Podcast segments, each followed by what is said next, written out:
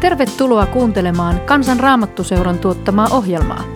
Tue toimintaamme kansanraamattuseura.fi kautta lahjoita.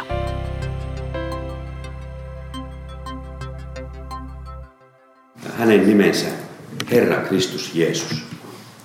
Mä oon ottanut tämän raamattu aikaisemmasta kirkkoraamatusta, eli tämä on apostolien teosta, luvusta 2 ja 36, eli kirkkoraamattu 38.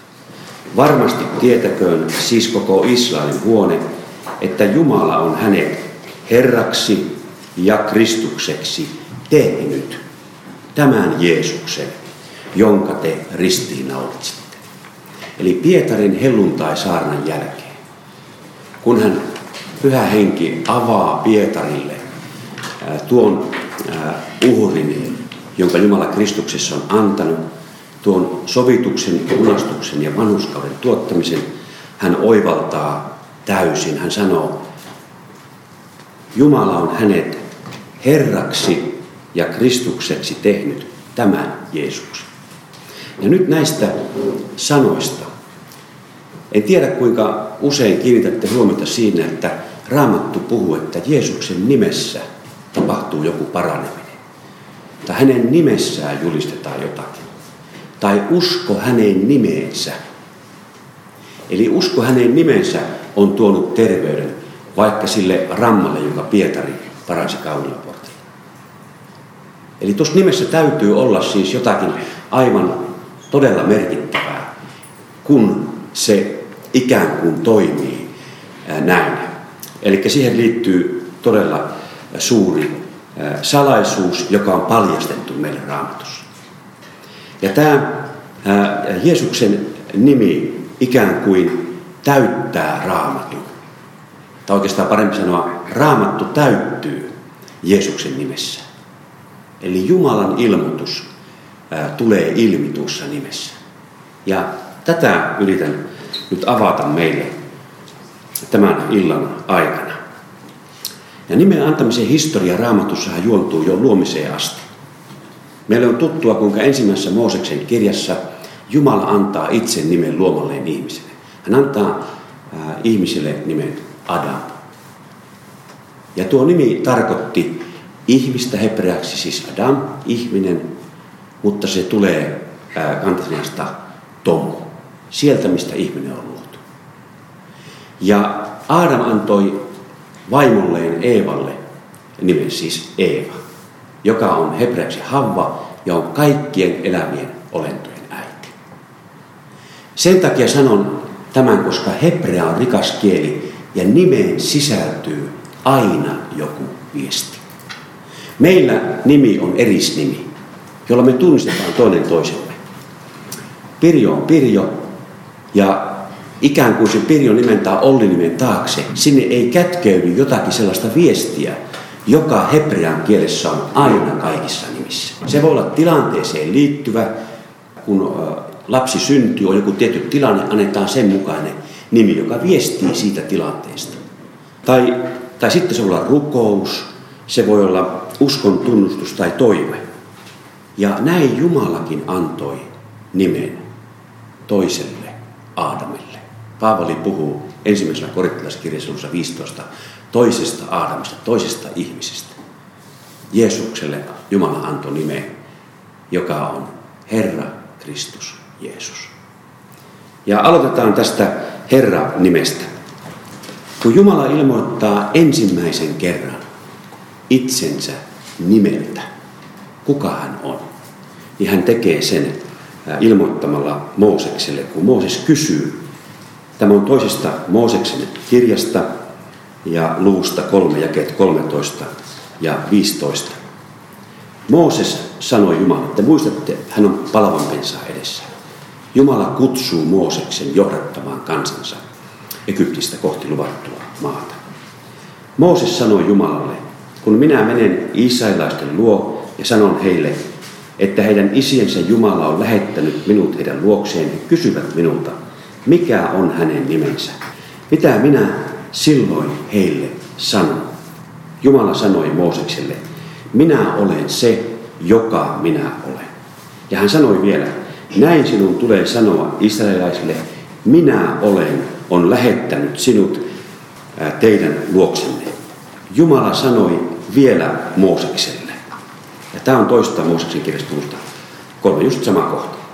Sinun tulee sanoa israelilaisille, Jahve, Herra teidän isienne Jumala, Abrahamin, Iisakin ja Jaakobin Jumala on lähettänyt minut teidän luoksenne.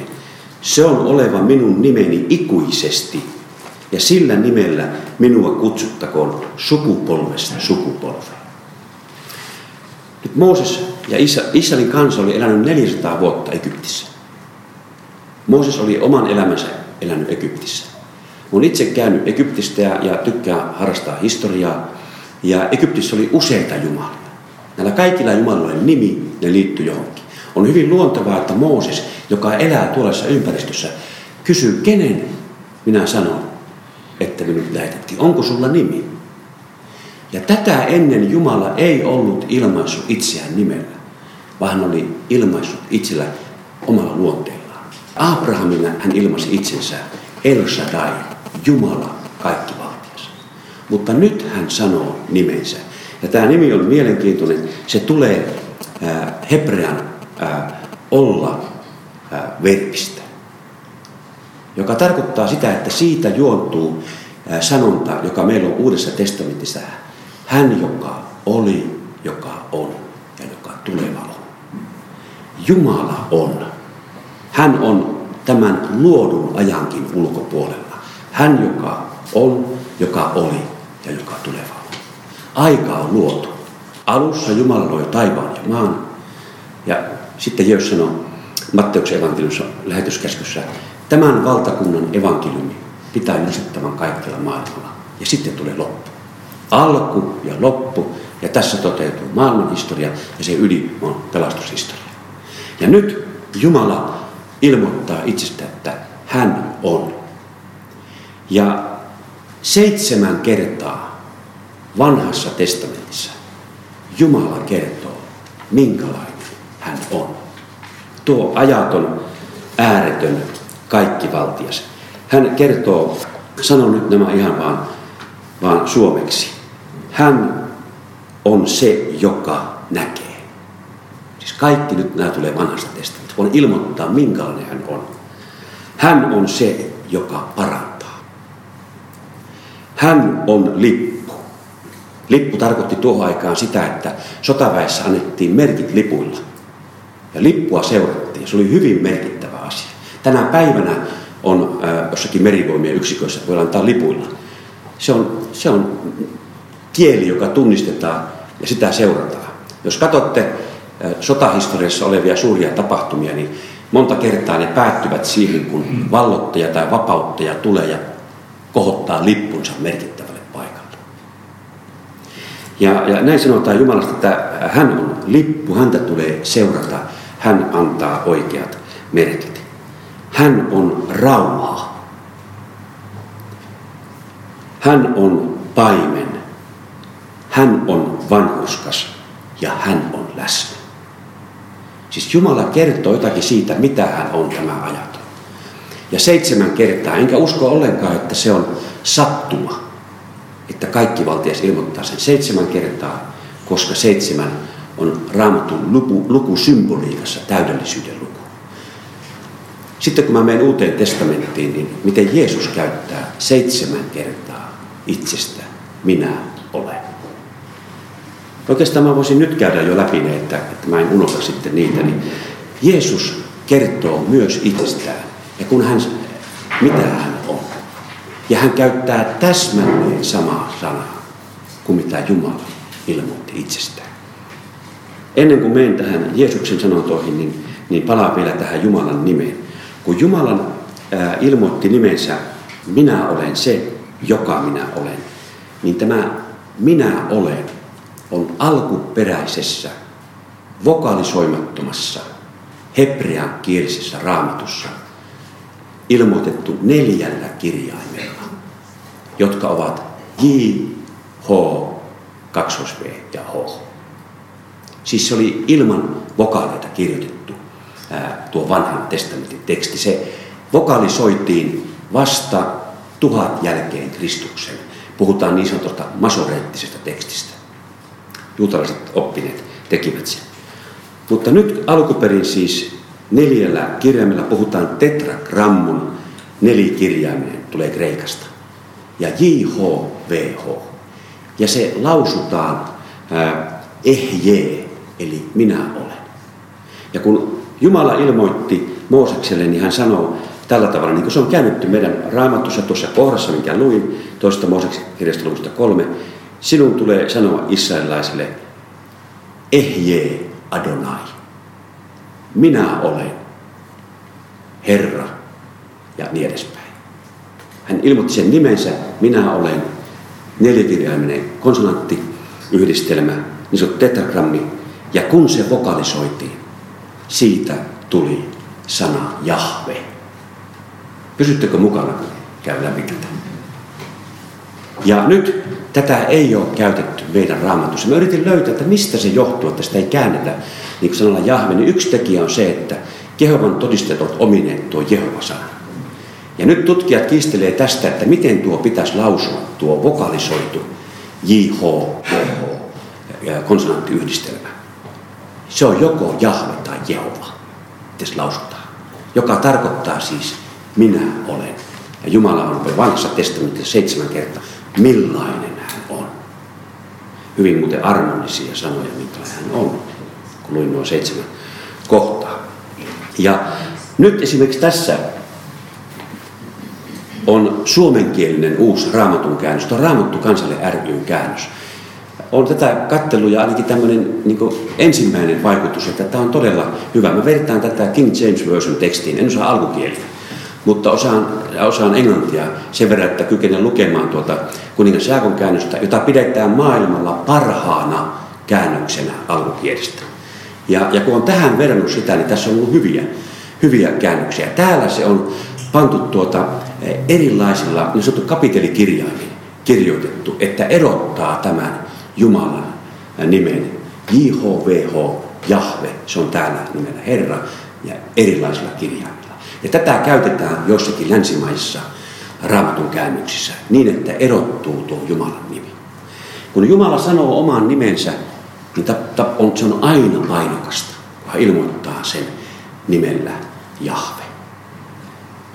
Ja, ja kun mennään, mennään sitten eteenpäin, tämä hebrealainen vanha testamentti, eli juutalaisten raamattu, se käännettiin 70 juutalaisen oppineen toimesta suurkaupungissa Egyptissä nimessä, nimeltä Aleksandria, noin 200 ennen Jeesusta vallinneelle maailman kielelle, kreikan kielelle.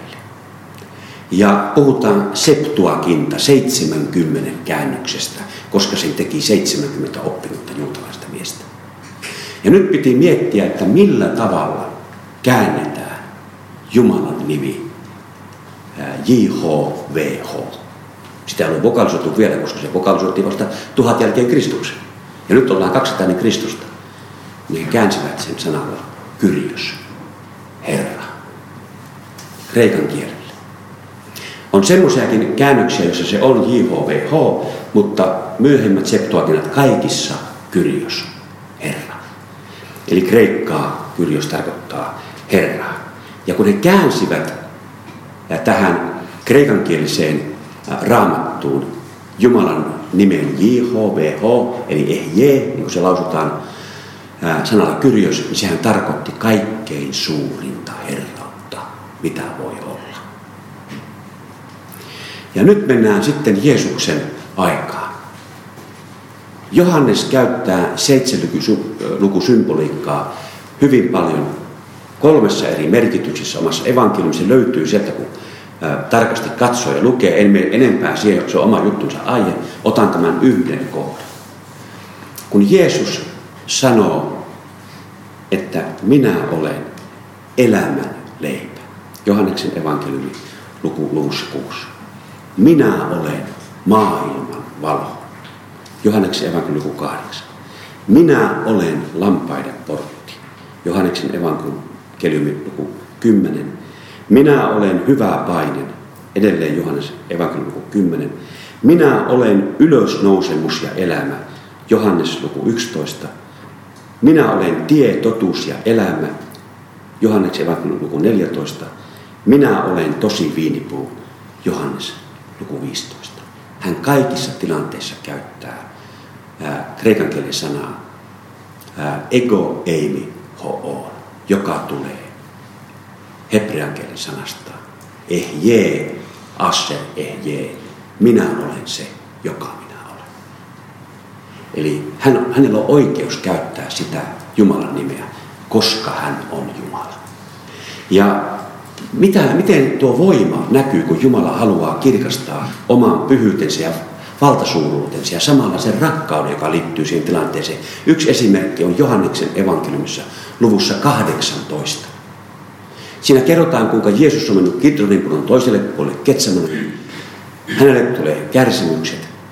Hän, niin kuin muut evankeliumit kertoo, hän, hän, hän tulee tuskaan, hänen hikeänsä kuin verepisarat. Kaikki maailman syyllisyys on hänen päällänsä.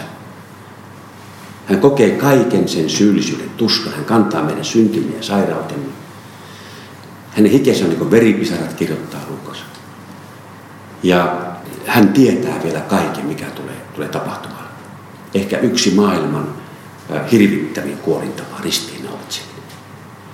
Sitten kerrotaan evankeliumissa, kuinka enkelit vahvistivat häntä, että hän kestää. Hän tulee tuolta Ketsimanin kärsimyksistä ja Johannes luku 18 kertoo, kuinka Juudas tulee sotilasosasto ylipappien ja farisioisten kanssa. Sitten Johannes sanoo, että Jeesus, joka tiesi kaiken, kysyi heiltä, ketä te etsitte? Ja he vastaavat Jeesusta, Nasaretilaista. Ja silloin Jeesus vastaa näillä sanoilla. Eko eimi ho siis kreikaksi. Sama kuin se Jumalan nimi, jonka Mooses kuuli palavasta pensasta. Ehje, asser, ehje. Minä olen. Ja sen jälkeen Johannes kertoo, kaikki peräytyivät ja kaatuivat maahan. Luukas kertoo siitä, että hän olisi voinut kutsua enemmän kuin 12 legioonaa enkeleitä tähän tilanteeseen. Mutta tuo Jumala ja ihminen, Kristus, syntynyt neitsyt Marjasta, ihmisestä ja sinne pyhästä hengestä. Ihminen ja Jumala, yksi persona henkilö, Kristus, kaksi olemusta. Menee kuitenkin ristille sun ja mun sijaisena. Kärsii meille syylliselle kuuluvan tuomio. Kelpaa uhriksi, sijaiseksi, koska on syytön. Ja vapauttaa meidät Jumalan oikeudenmukaisesta tuomiosta, kun luotamme siihen, että hän on sen puolestamme kärsinyt. Ja tässä Jumalan nimessä, ää, Jeesuksen ää, nimessä ää, ilmenee hänen jumaluutensa. Hän on yhtä isän kanssa hän on Jumala, niin kuin me uskon tunnustuksessa tunnustetaan, isä, poika ja pyhä henki. Yksi Jumala kolmessa persoonassa. Ja alkuseurakunnan ää, uskon tunnustus kuuluukin yksinkertaisesti. Jeesus Kristus on Herra. Se oli alkukirkon uskon tunnustus. Se tarkoitti sitä, että Jeesus, Kristus palaa näihin sanoihin vielä, on Kyrios, yhtä kuin JHVH, kaikkivaltias Jumala, joka on ilmoittanut itsensä jo Moosekselle ja kertonut seitsemän kertaa olemuksestaan, millainen hän on. Ja nyt hänen kirkkautensa säteily näkee hänen, näkyy hänen poikansa puheista ja teoista. Niin kuin hebräiskirja alku, alku meille kertoo. Ja sen suurin merkki on risti ja tyhjä hauta. Ja, ja näin, näin tämä Herra-sana saa hyvin väkevän raamatullisen sisällön. Se kertoo siitä, mitä siis Jeesus on ja, ja mitä hän tekee, mitä Jumala tekee. Jumala oli Kristuksessa ja sovitti maailman itsensä kanssa. Hän itse kaikkivaltias tulee ja tekee tämän. Vielä sen verran tuosta, tuosta Jumalan nimestä, kun ei jää epäselvä, kun sanoin siitä, että että tutkijat vähän kiistelee siitä, että minkä takia, että miten se pitäisi lausua tuo vokalisoitu ää, JHVH, konsonanttiyhdistelmä, siis minä olen Jumalan nimi. Joko Jehova tai Jahve. niin se johtuu siitä, että pakkosiirtolaisuuden jälkeen, kun Juudan kansa tuli Babyloniasta kolmessa erässä ja uudelleen rakensivat temppelin Jerusalemiin. Siis pakkosiirto päättyi vuonna 538 ennen Kristusta Persian kuningas Kooreksen annettua oikeuden juutalaisille ensimmäisen porukan lähteä Jerusalemiin ja ruveta pistämään sitä kuntoon. Niin he kunnioittivat niin paljon toista käskyä. Älä turhaan lausu JHVH, sinun Jumalasi nimeä. Älä turhaan lausu meillä käännetty Herra, sinun Jumalasi nimeä. Ja nyt he eivät halunneet missään tapauksessa lausua tätä nimeä vaan he aina kun tämä nimi tuli, he sanoivat Adonai. Ja, ja Adonai tarkoittaa Herraa. Tai he lausuivat, jos oli peräkkäin raamatussa, niin kuin meillä on. Minä olen, eli JHVH, ja sitten Herra Adonai. He sanovat Elohim Adonai. He käyttivät Jumalasta eri nimeä. Ja nyt meni ehkä 1200-1300 vuotta, että Jumalan nimeä ei laustu ollenkaan. Ja kun se vokalisoitiin, ei tiedetty, millä tavalla se pitää lausua. Semmoinen kaveri kuin David Paulson, joka on baptistisarja ja hyvä raamatuopettaja, niin hän, hän sanoi, että kun hän on Israelissa ollut, hän on yrittänyt saada juutalaisia lausumaan sitä nimeä, niin hän ei ketään saanut lausua. Voi olla, että juutalainen ei lausu sitä ääntä. En tiedä, mutta näin vaan muistan yhdestä hänen raamattujutusta. Joka tapauksessa siis näin Jeesus, äh, siis Herran nimi kertoo siitä, että Jeesus on Jumala. Hän oli oikeus käyttää sitä, koska Jumala oli Kristuksessa. Mennään seuraavaan Jeesuksen nimeen, joka on Kristus. Nimi Kristus on kreikkaa, Kristos kreikaksi ja hebreaksi Messiah. Eli meidän raamatussa Kristus on Kreikasta Kristuksesta tullut meidän raamattumme Kristukseksi. Se on ihan sama kuin sana Messiah hebrean kielessä. Ja molemmat tarkoittavat voideltua. Eli Kristus ja Messias molemmat tarkoittavat voideltua. Ensimmäinen kreikkaa, toinen hebreaa. Ja vanhassa liitossa oli kolme virkaa, joihin aina voidettiin, jotka virat olivat erittäin merkittäviä. Ja nämä virat oli kuningas, profetta ja ylimmäinen pappi.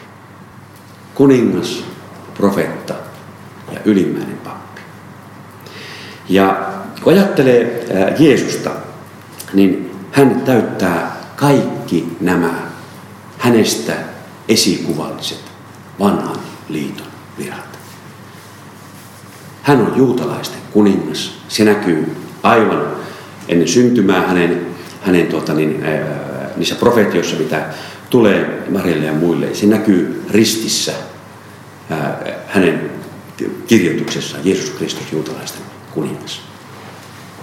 Hän on kuningas, joka hallitsee kaikkea. Hän oli alennustilassa – Tuolloin kun hän tuli ja hänet ristiinnaulittiin, hän toi Jumalan valtakunnan hyvän uutisen evankeliumin. Hän toi ristillä maailman sovituksen, maailman syyllisyys ratkaistiin. Hän toi lunastuksen, eli antoi hinnan, maksun meistä, että meidät voidaan ostaa vapaiksi tuomion alta ja syyllisyydestä vapauttaa. Ja hän lahjoittaa vanhuskauden Jumalalle kelpaavuuden, kun me uskomme häneen. Hän oli alennustilassa ja hän teki tämän. Mutta Jeesus palaa kuninkaana ja silloin hän ratkaisee maailman valtakysymyksen. Tämä maailman ruhtinas on saatana, niin kuin Jeesuskin sanoi. Ja se näkyy ahdistuksena, kärsimyksenä, olennaisena vaivana. On sotaa, on epäoikeudenmukaisuutta ja niin edespäin. Evankeliumi on jo voittanut, koska se on sanoma voittajasta. Ja se voittaa sanomia Jumalan valtakuntaan, kun ihmiset tulevat uskoon tai syntyvät uudesti, mitä sanotaan, käytetäänkin tuon sanan voimasta, kun se omistetaan ja pyhä henki tekee sen eläväksi ihmisen sydämelle. Mutta kun Jeesus palaa, hän ratkaisee maailman valtakysymyksen. Muistatte ilmestyskirjasta, kuinka saatana sidotaan. Alkaa tuhatvuotisen rauhavaltakunnan aika. Sen päästä jo tuhannen jälkeen jostain syystä päätetään vielä vapaaksi hetkeksi. Mutta tuossa viimeisessä taistossa ää, sitten hän joutuu sinne, missä jo ilmoituskirja ennen tuottavuutista valtakuntaa vaikuttaneet Antikristus ensimmäinen peto ja hänen väärä profeettansa toinen peto jo ovat. Eli eli kadotuksessa. Ja tuottavuuden valtakunnan jälkeen joutuu sinne myös päämiehensä ja alkaa ikuisuus, luoda uudet taivaat ja uudet maat. Niin kuin ilmestyskirjallinen rahoittaa. Ja silloin Jeesuksen kuninkuus, silloin se on täydellinen. Se on täydellisesti se hallintavalta. Ja siellä valtakunnassa ei ole enää itkua, kärsimystä, ei epäoikeudenmukaista, ei sotia, vaan siellä on pelkkää iloa, rauhaa ja ylistystä, niin kuin Raamattu meille valottaa ja, ja vähän rauttaa. Ja Kristus on profeetta, joka selittää kirjoitukset. Hebreaskirjeen alussa muun muassa sen kirjoittaja kirjoittaa näin. Monet kerrat ja monin tavoin Jumala muinoin puhuu meille isiemme, isillemme profeettojen kautta, mutta näinä viimeisinä aikoina hän on puhunut meidät pojassaan, jonka hän on pannut kaiken perillisiksi ja joka välityksellä hän on myös maailman luonut. Viimeisenä aikana hän on puhunut poikansa kautta. Luukas 24, jake 44-45. Jeesus sanoi heille siis opetuslapsille, tätä minä tarkoitin, kun ollessani vielä teidän kanssanne puhuin teille. Kaiken sen tuli käydä toteen, mitä Mooseksen laissa ja profeettojen kirjoissa ja psalmeissa on minusta kirjoitettu. Nyt hän avasi heidän mielensä ymmärtämään kirjoitukset. On monia profeettoja, jotka ovat olleet esikuvia Kristuksesta.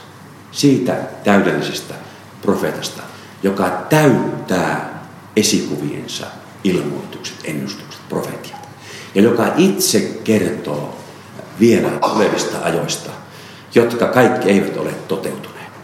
Hän antaa Johanneksen ilmestys, eli ilmestyskirjahan menee näin, että se on ilmestys, jonka Jumala antaa Kristukselle, jonka Kristus antaa enkelille ja enkeli antaa sen Johannekselle ja se antaa meille sen luettavaksi. Siksi sanotaankin Jeesuksen Kristuksen ilmestys, jonka Jumala antoi hänelle näyttääkseen palvelijoille, mitä pian tulee tapahtumaan. Hän ilmoittaa, hän on täydellinen kaikkien esikuvallisten vajaiden profettojen niin kuin täyttymys. Hänessä tulee, tulee, tulee täyttämään myös tämä ää, profeettia ja sitten se, ilmo, hän ilmoittaa, mitä tulee vielä tapahtumaan. Hänen eskatologisen tekstinsä rauttaa niitä yhdessä ilmoituskirjan kanssa. Matteus 24, Luukas 21 ja Markus 13. Eli hän on voideltu Kristus kuninkaaksi, hänet on voideltu profetaksi ja hänet on voideltu ylimmäiseksi papiksi. Ja hebreaskirjan luvussa 9 kirjoittaa näin. Kristus, meitä odottavan hyvän ylipappi, on kuitenkin tullut. Hän on kulkenut suuremman ja täydellisemmän teltan kautta, jota ei ole tehty ihmiskäsin, ja joka siis ei kuulu tähän luomakuntaan. Hän ei tuonut uhrina pukkien eikä sonnien verta, hän on uhrannut oman verensä, näin hän on kerta kaikkisesti täyttänyt tehtävänsä, astunut sisään kaikkein pyhimpään ja hankkinut meille iankaikkisen lunastuksen. Kristus meidän odottaa hyvän ylipappi. Nyt kerron sellaisen asian, jolla ei missään tapauksessa tahdo sanoa, että muut tulkinnat Jeesuksen kasteesta olisivat väärin. Mutta haluan ihan herätellä mielenkiintoa. Kuulin messiaanisen juutalaisen. Hän oli ilmeisesti entinen rappi, joka oli tullut Jeesukseen uskovaiseksi. Ja hän kertoi, että mitä Jordanilla tapahtuu. Ja minua kiinnosti erittäin paljon tuo tapahtuma ihan senkin tähden, että mä monta kertaa miettinyt, että miksi Jeesus meni Johanneksen kasteelle. Koska se oli parannuksen kaste. Hän ei tarvinnut sitä, koska hän oli synnitön. Pitikö hänen mennä sinne, että hän samastui syntisen kanssa? Koska hän on täysin synnitön ja äärettömän kaukana siitä. Ja tuo antoi mielenkiintoisen näkökulman ja hyvin raamatulla perustelu. Nimittäin kun Jeesus on Jordanilla ja Johannes näkee hänen serkkuunsa, Raamattuhan kertoo Lukka evankeliumissa. Se on hänen serkkunsa. hän tuntee varmasti Jeesuksen. Mekin tunnetaan kohtuullisen hyvin sukulaiset, mutta tuossa kulttuurissa se on vielä huomattavasti niin kuin lä- lähempänä ja niin kuin tämmöiset sukulaissuhteet on tiiviimpiä. Ja, ja nyt kun hän näkee Johanneksen, äh, Johannes näkee Jeesuksen, niin hän ei sano, että serkkuni Jeesus tulee tänne kasteelle, vaan hän sanoo, että katso Jumalan karitsa, joka ottaa pois maailman synnyn. Jumalan pyhähenki näyttää Johannekselle, kuka tulee hänen eteensä. Hän on myös uhri, mutta hänestä tulee myös ylipappi.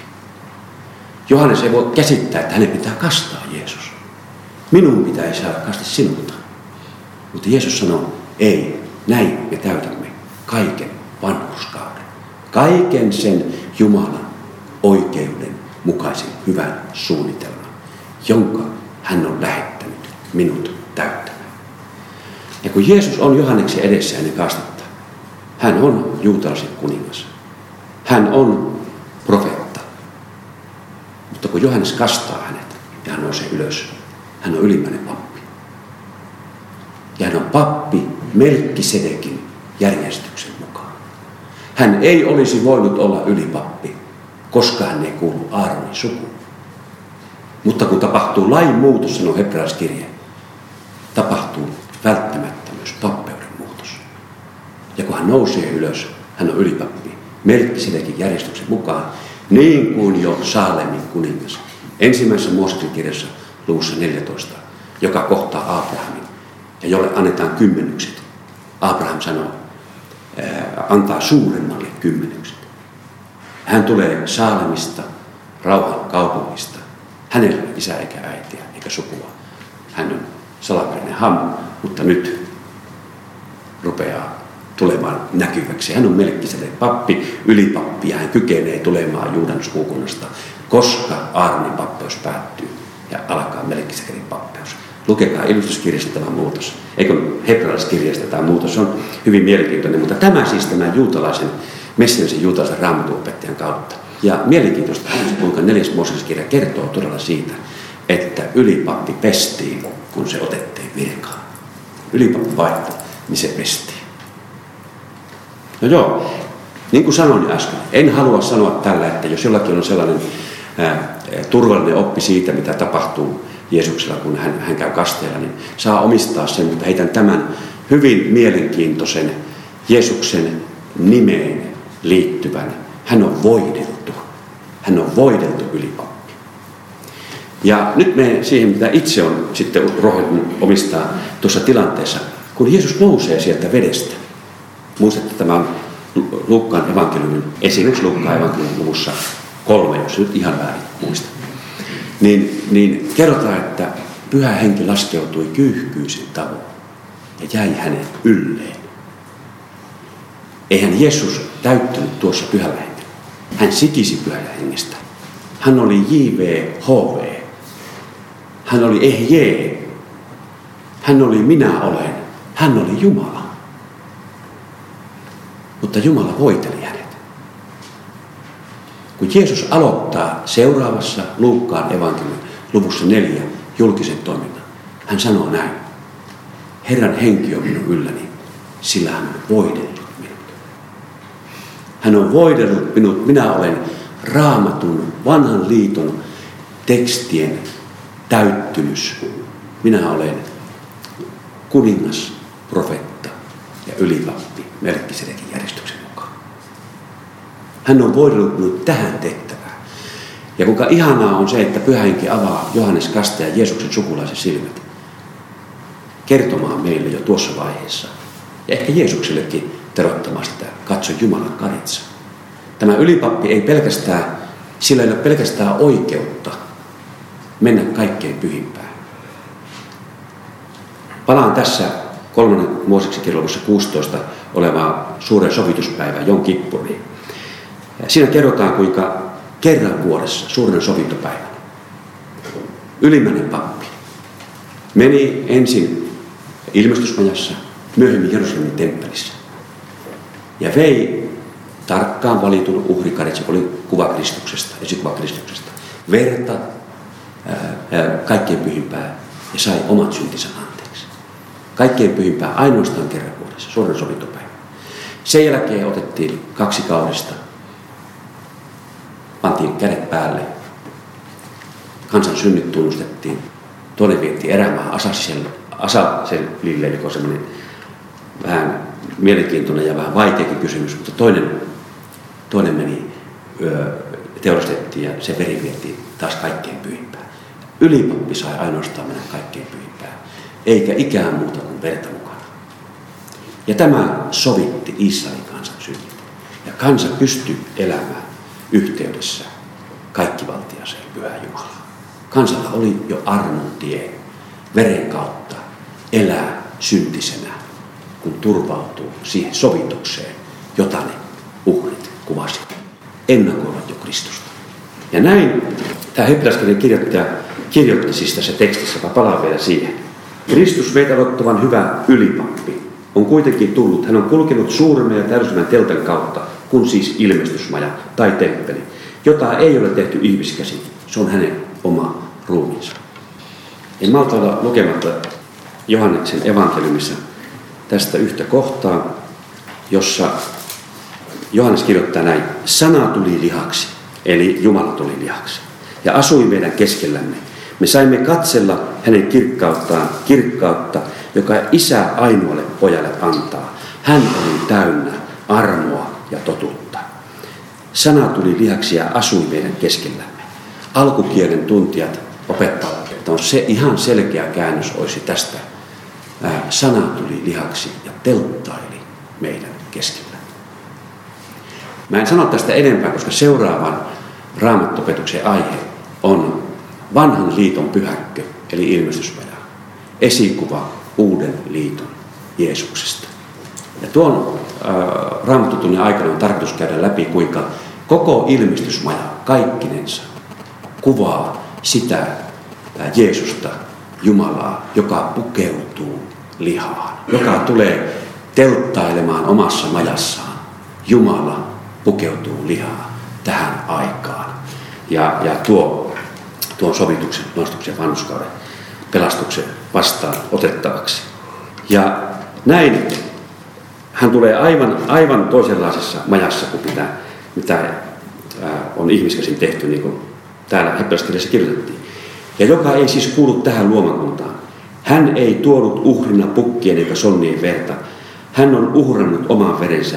Näin hän on kertakaikkisesti täyttänyt tehtävänsä, astunut sisään kaikkein pyhimpään ja hankkinut meille iankaikkisen lunastuksen. Hän oli ylipappi, hän oli vuodeltu ylipapiksi. Hän oli se Johanneksen sanoma uhrikaritsa. Hän ei vienyt vierasta verta kaikkein pyhimpään. Hän vei oman verensä, jonka hän antoi uhriksi. Ja mitä tapahtuu, kun Jeesus kuolee ristillä? Se ilmestysmajan mallin mukaan rakennettu Jerusalemin temppeli, sen esirippu ratkeaa ylhäältä alas asti. Tie elävän pyhän Jumalan yhteyteen on auki. Riittävä uhri, jota aikaisemmat uhrit vertauskunnan antoivat, on annettu. Ei tarvitse mennä enää ylipapin kerran vuodessa kaikkein pyhimpään, vaan yhteys Jumalaan on joka päivä alati auki tässäkin hetkessä meillä, kun turvaamme Jeesuksen, tunnustamme syntimme, turvaamme hänet ja omistamme sen Jumalan lapsen rauhan ja levollisuuden, jota anteeksi antamus antaa, kun se vapauttaa syyllisyydestä. Antaa tulevaisuuden ja toivon. Ei pelkästään tähän aikaan, vaan kuoleman jälkeen. Aivan uudet näköalat, niin kuin Raamattu antaa. Eli Kristus, Messias, voideltu, kuningas, Daavidin valtaistuimen jälkeen. Toisessa Samuelin kirjassa luvussa 7 Jumala antaa lupauksen Daavidin, joka vahvistaa myöhemmin liitoksen. Hän antaa, että sinun jälkeläisesi on ikiajat Jumalan valtaistuimella. Ja Jumala on pitänyt lupauksensa. Hän istuu tällä hetkellä Isä Jumalan oikealla puolella. Ja on sieltä tuleva, niin kuin me tunnustamme. Hän on, hän on tullut Juudan sukukunnasta, mistä Daavid tuli. Näin lyhyesti. Sitten hän on profeetta, hän selittää, täyttää kirjoitukset ja hän paljastaa meille, mitä maailmanhistoriassa on vielä tapahtuva. Hän on ylimmäinen pappi ja samalla itse uhri. Seuraava ja viimeinen nimi on Jeesus. Ja nimi Jeesus on kreikkalainen muoto hebreankielestä nimestä Jehoshua, Joshua, Jesua. Ja niin kuin aikaisemmin sanoin, niin hebrean kielessä nimi ei ole pelkkä erisnimi, jolla joku henkilö tunnistetaan, vaan nimi sisältää aina jonkun viestin. Ja tämä tarkoittaa, tämä Jehosua, Jesua, Herra pelastaa tai Herra vapauttaa. Siis pelastaja, vapauttaja. Ja, ja näin ollen, kun Jumala käski ää, antaa ennen Jeesuksen syntymää pojalle nimen, niin hän antoi sille alennustilan nimen. Jeesus-nimisiä kavereita oli ja on tänä päivänä, siis Jesua-nimisiä kavereita, hebrealaisia, siis juutalaisia. Hän otti alennustilan nimen, mutta se sisälsi sen sanoman, jota alennustilassa JHVH, EHJ, Messias Kristus voideltu, tulee hankkimaan jokaiselle, joka häneen luottaa. Ja hän on siis vapauttaja, pelastaja vapauttaja. Maria sanoo kiitosvirjessä, on Luukkaan evankeliumi ensimmäisen luvussa 46-47. Minun sieluni ylistää Herran suuruutta. Minun henkeni riemuitsee Jumalasta, vapahtajastani. Ja tämä on mielenkiintoinen, kun tämä vapahtaja-sana on käännetty siis kreikan kielelle, jolla Uuden testamentin alkuteksti on tänä päivänä, jota käytetään, kun käännetään eri raamatukäännöksiä. Niin se merkittää, se on sana soter, joka on valittu. Ja se ei tarkoita pelkästään vapautta, vaan se tarkoittaa ja pelastajaa, se tarkoittaa eheyttäjää, ehyeksi kokonaiseksi tekijää. Kuinka ihana viesti tuohon Jeesuksen nimeen liittyy. Me ollaan hyvin usein rikkinäisiä. Onnellinen se ihminen, jonka lapsuus on ollut sellainen. Tähän on saanut kasvaa sylissä. Hän ei ole joutunut menemään rikki enemmän tai vähemmän. Mutta meitä on paljon, joilla on monenlaisia haavoja, jotka on tullut ulkopuolelta, on itse aiheutettu. Ja yhteys Jeesukseen, tuohon soteriin, eheyttäjään, voi hoitaa meitä sisäisesti. Koska se kertoo tuo työ, minkä hän on tehnyt, sen täydellisen hyväksynnän, joka kutsuu meitä hänen yhteyteensä. Ja sitä kutsutaan arvoksi. Se antaa ihmisarvon, se antaa oikeuden olla olemassa, riippumatta siitä, mitä elämän historia tai tämän päivän ympäristö meille ikään kuin viestittää. Sen yhteydessä on hyvä lähteä eheytymään. Jumala käyttää myös meitä toinen toisiamme, omia lapsia. Monia tapoja, sielunhoitoa, keskusteluita, terapiaa, niin edespäin. Sitten on turvallista käydä yhdessä Jeesuksen ehjäksi, kokonaiseksi tekijän kanssa. Jeesus siis vapauttaa. Hän on pelastaja, vapauttaja sekä synnisyyllisyydestä, mutta myös synnin vallasta.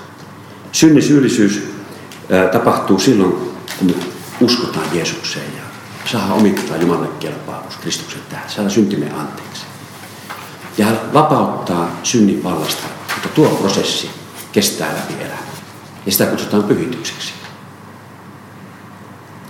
Mutta tätä elämää on ihan kohdata yhdessä Jeesuksen kanssa, joka haluaa eheyttää, parantaa, vapauttaa meitä niin, että me voitaisiin voitais tuota itse tulla ehyemmiksi ja meidän lähellä olisi myös toisten parempi olla. Eli Jeesuksen äh, nimeen siis liittyy valtavan paljon ja nimenomaan raamatusta nousevia täyttymyksiä. Ja, ja siksi sanotaan ää, raamatussa esimerkiksi näin, ja hyvin tärkeä näkökulma. Apostolin teosta luku 4 Pietari.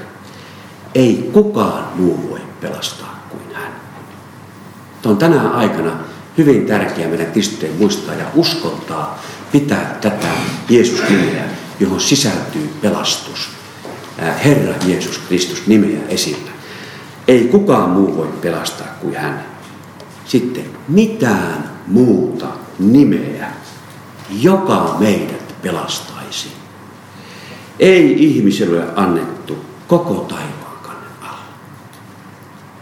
Niin kauniita ja hyviä kuin saattaa olla se, että on keskinäisiä dialogeja ää, eri uskontojen kesken. Huippuna synkretismi, jossa ajatellaan, että kaikkien uskontojen takana on sama Jumala.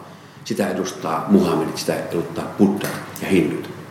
Niin raamattu on ehdottomasti toista mieltä. Kaikki muut ovat raamatussa epäjumalia.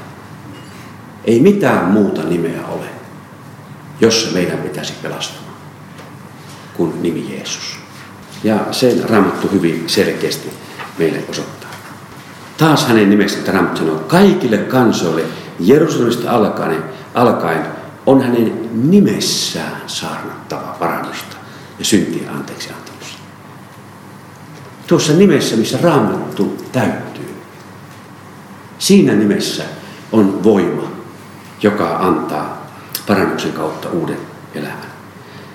Apostolin teot luku 2 ja 21, joka huutaa avuksi Herran nimeä pelastuu. 850 vuotta ennen Jeesuksen syntymää, profetta Joel, hänen kauttansa tulee tämä profetia. Jokainen, joka huutaa avuksi Herran nimen pelastaa. Samaa aivan suoraan Joelia lainaten sanoo sen helluntain jälkeen Pietari. Pyhä henki avaa niitä hänen nimensä liittyviä raamatun täyttymyksiä, joka sisältää pelastuksen. Ja sama ää, tuota, ää, suoraan Joelia ja Pietaria lainaten, tässä mulla ei mutta se on muistaakseni roomalaiskirjoitussa 10, sanoo apostoli Paavali ensin näin, jake 17, että usko tulee kuulemisesta, mutta kuuleminen tulee Kristuksen sanan kautta. Sitten menee vähän eteenpäin. Jokainen, joka huutaa avuksi, taas mielipitoinen, hänen nimeään. Herra Jeesus Kristus, Jumala, raamatun täyttymys, voideltu, vapauttaja, pelastaja, armahda minua syntistä. Ja sillä hetkellä saa uskoa kaiken sen lupauksen.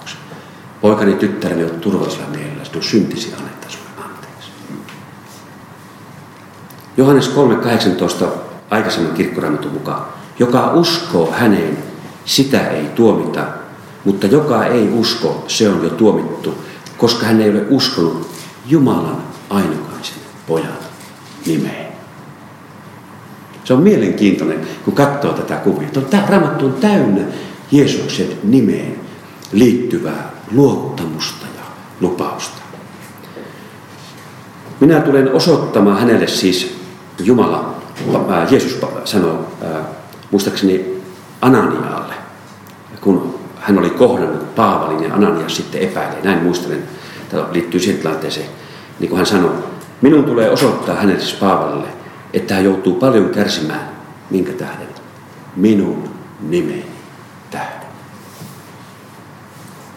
Ja hyvät ystävät, uskallan sanoa, että tämä nimi on ratkaiseva asia, kun maailmanhistoria etenee. Joka tunnustaa tätä nimeä, se pelastuu.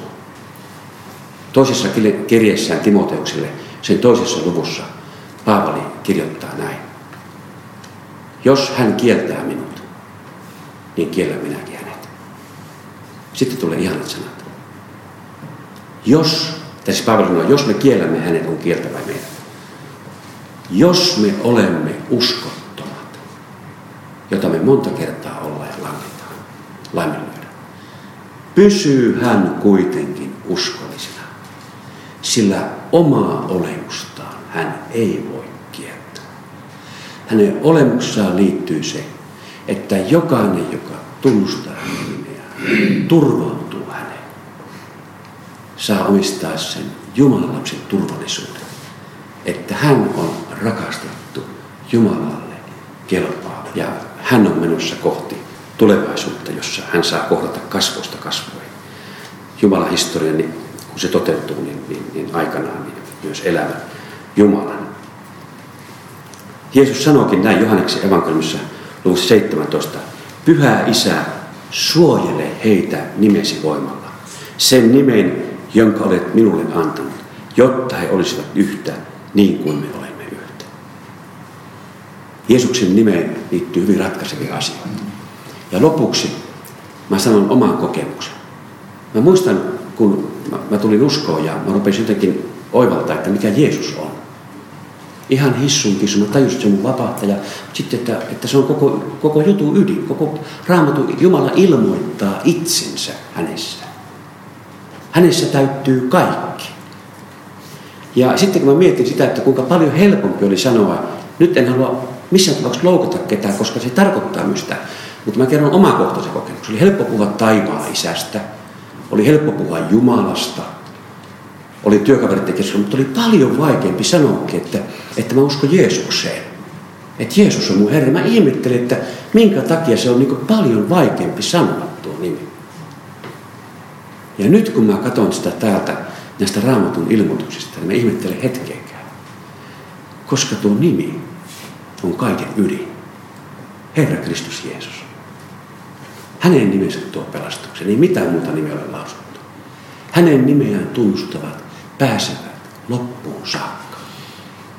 Siksi, hyvät ystävät, kannattaa turvata tuohon nimeen. Jumalaa kiittää levosta käsin ja rohkeasti tunnustaa, että Jeesus Kristus on Herra. Amen.